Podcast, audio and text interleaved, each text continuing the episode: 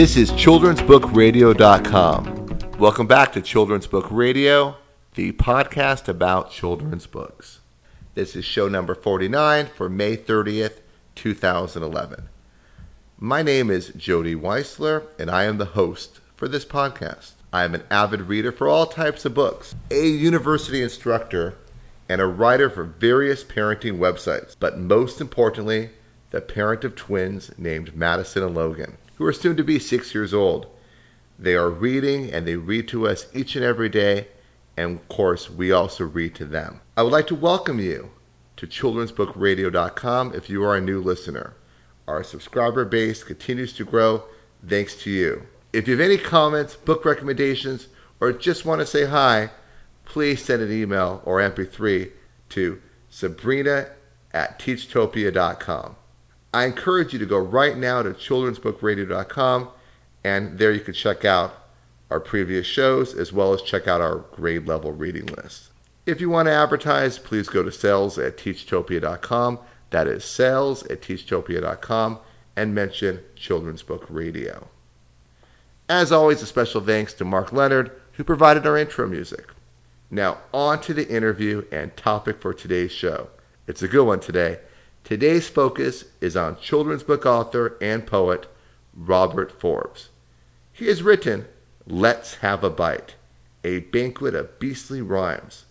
Just published in 2010, the writing by Robert Forbes combined with drawing of Donald Searle I should say, drawings of Donald Searle, make this book a must read.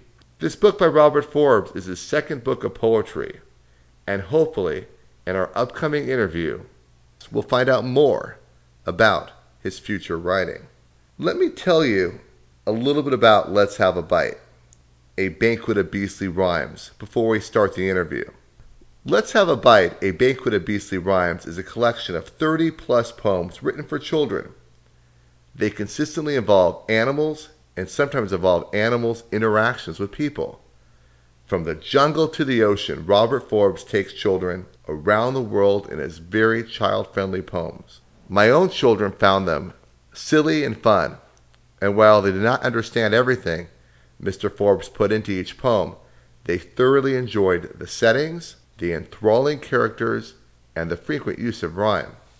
They also liked the accompanying pictures. I could clearly see making his books a keeper and having my children reread his poetry as they continue their elementary years. We're lucky to have Mr. Forbes with us, and probably the best introduction to Mr. Forbes and his poetry is to ask him to read from his book, Let's Have a Bite A Banquet of Beastly Rhymes. Mr. Forbes, could you please read one of your poems for us? Okay, I will be happy to do a reading from my second book called Let's Have a Bite, a banquet of beastly rhymes. This is the first poem in the book. It's called The Chocolate Bunny. The chocolate bunny ate a lemon drop, thinking it would help his hop. It gave him bounce, but his next litter of chocolate bunnies tasted bitter. He left the oldie candy shop, convinced the drops made him a flop. A bitter bunny then was bought by a customer who thought, This is quite a tangy treat, dark and edgy, not too sweet. Business at the candy shop started then to boom non-stop. Sweet is neat, but bitter's neater for the savvy chocolate eater. Our bunny then bounced back to work with a new digestive quirk. He and his milk chocolate missus now only smooch with lemon drop kisses. Great poem and great reading. Now let's continue our questions. First of all, we truly enjoyed reading both of your poetry books, although today we are focused a little bit more on Let's Have a Bite, a banquet of beastly rhymes. In your second book, My Children found the Zoo VIP as the funniest thing ever. What launched you from the publishing world to the world of writing silly, humorous, and creative poems for children? Well, I'm delighted you like my The Zoo VIP, Very Idle Panda. Uh, that actually was based on a um, trip to the zoo I took with my wife.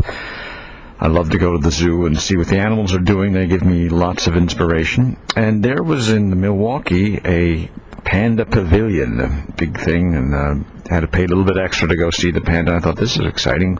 Let's go see what it's all about. Well, I went in and saw the panda, and my poem was pretty much my reaction on the way back uh, to the hotel. I composed this in my head, having been somewhat disappointed by what I'd found there. Um, you ask about what, how I made the transition, so to speak, from publishing world to the world of writing silly, humorous things. Um, it's actually not such a strange stretch, in that the world of business, uh, which I'm in, um, we do a lot of writing. Try to be a little bit creative with it, sending emails, letters, proposals, that sort of thing you put a little bit of yourself in it. You're careful about the language you use, the words you pick, trying to give it some, infuse it with some of your own personality. So, um, making that transition then into writing poetry, uh, well, I started jotting things down, listening to things. I didn't sit down one day and say, hey, I'm going to write a children's book. Uh, it, one thing came, then another thing, and I started writing them down as I still do, and uh, turned them into poems. And then I had enough of them, and my wife thought they were amusing. And then I thought, let's get an illustrator. And many years later, voila, there's a book, and then a couple of years after that, another book. Plenty more on the way. Animals are an obvious reoccurring theme throughout both your books. Why? And do you plan on sticking with the animal theme for your future writings? Indeed, animals, uh, to me, um, are a, a, fine way to invoke characters that I see uh, from the animal point of view to create characters who do these silly things as, as animals, and but that also have some human characteristics, the way they reflect some things about people. I find animals are very good ways to do it. I try not to make them totally anthropomorphic, in that I don't want to turn them entirely into people, but uh, have some fun with them while keeping their animal characteristics. The uh, theme has sure worked. Um, there lots of different animals lend themselves to different things, and um, as I say, we've got plenty more books in the works. Literary devices, specifically the personification of animals, and some rich vocabulary is ever present in your writing. When you write, do you think about the teacher or parent examining your language and style? Or do you simply just write? That's a fair question. I basically just write. It's what occurs to me, uh, in, inspired, as I say, by a visit to the zoo or listening to the radio. You pick something up, um, conversations with friends, observing the world around me. Um, finding the right words. I don't always know, let's say, where a poem is going to end when I start it, and sometimes I know where I want it to end, but I don't know how I'm going to get there. I try to use words that fit, that, that are colorful, that are precise, sometimes they're a big word that um, I think a child should never be talked down to. So using big words is a challenge for them, and what greater way for a, for them to have an interaction with an, adult than saying, "What does that mean?" or listening to the context of the of the of a phrase or a line. Maybe they can help figure with their parents or grandparents. They can figure out what that word means. Um, as I've said, language is one of the keystones of being a, a writer, and uh, certainly for poetry, is finding the right words. The other, probably even bigger part of it is imagination. As I tell uh, young people when I go to read at schools or do libraries, whatnot, is that they all have imaginations as good as mine, as good as anybody else's. It's what you do with it. So word choice and imagination are the, as I say, the cornerstones of, for me, of writing. Maybe we read The House Guest, one of your poems, too deeply, but I think you are saying a lot in this poem. A guest with excessive TV consumption, a need for employment, and an ultimate effect on the host. Could you tell us a little bit about the house guest and what led you to write it? Well, the house guest, um, not exactly based on a true incident, but certainly from friends who've had house guests come to visit. Uh, not always thrilled with uh, the fact that, that, like a fish, it is fine for a couple of days, but then begins to go bad. It's time to get rid of it.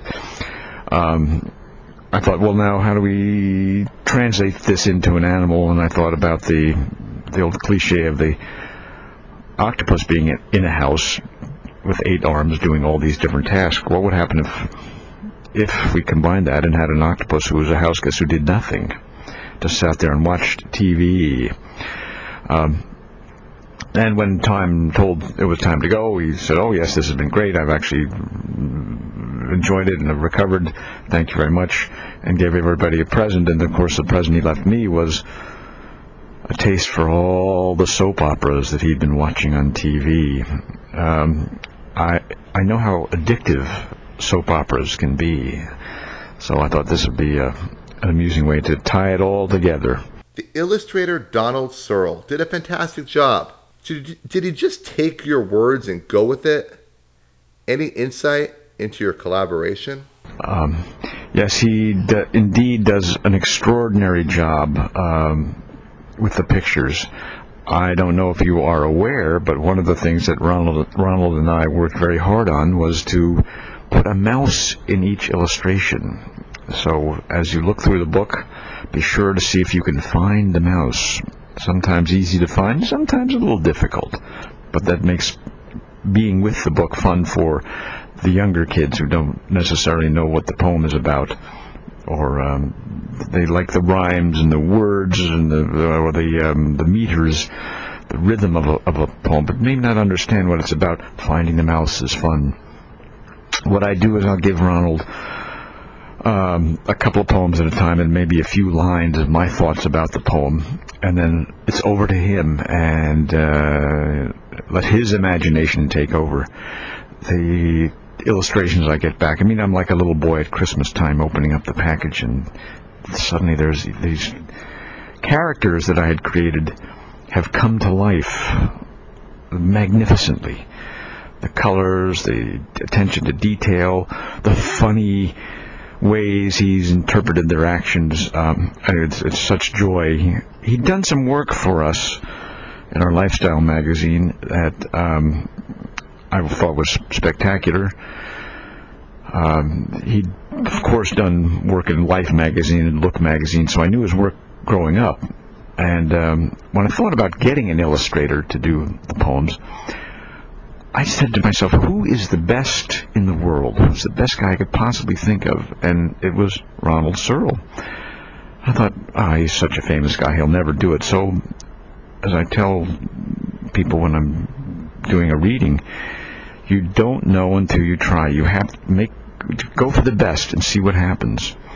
All he can do is tell me no, and uh, you can imagine my thrill when he said yes that he would do it. And we've been doing this for a number of years now, and um, working on a number of other projects. So uh, I, I, feel blessed to have him as my illustrator. It's quite a, quite a, quite a thrill and a, and a pleasure. And I, boy, when people sit down and look at these pictures, they they corroborate the choice. He's spectacular. Finally, we want to thank you for spending your time with us. Is there any thoughts that you would like to share with the many parents, teachers, librarians, and even young readers who listen to children's book radio? Yes. Um, well, my final thoughts would be to write down your thoughts. Always have a pen, pencil, iPad, computer with you, when something occurs to you that, that, that amuses you as a, as, a, as, a, as, a, as a writer in particular, or as a teacher and a parent, that you think should be imparted to a, a, a somebody else, a young person or whatnot, write it down because if you don't, it goes away the thoughts we have we think are brilliant, well, they do tend to get consumed by other things, and if we don't write them down, we may we may lose them. Uh, the other thought is that uh, even though the world of books is changing, things are going electronic in many ways. Um, I think printed books will be around for a while longer. Um, but don't be afraid of the new technology. Embrace it and um, see what you can do, how you find your own level of comfort in it. Sometimes you have to push yourself to take a look at Facebook, say, or pick up this new uh, a new tablet and see what it's all about. Um, it can be quite freeing and find out what's going on in the world. Um, anyway, it's the idea that imparting joy through reading, read books, is the final thought I would leave you with because books are the key to the world. Um, thank you very much. I've had a lot of fun thinking about these very good questions and um, hope we'll get together again soon. Bye. Thank you, Robert Forbes, for being with us at children'sbookradio.com. We hope you enjoyed this episode of children'sbookradio.com and encourage you to go to our site and listen to our past episodes and enjoy the many resources available. See you at children'sbookradio.com and until our next episode, goodbye.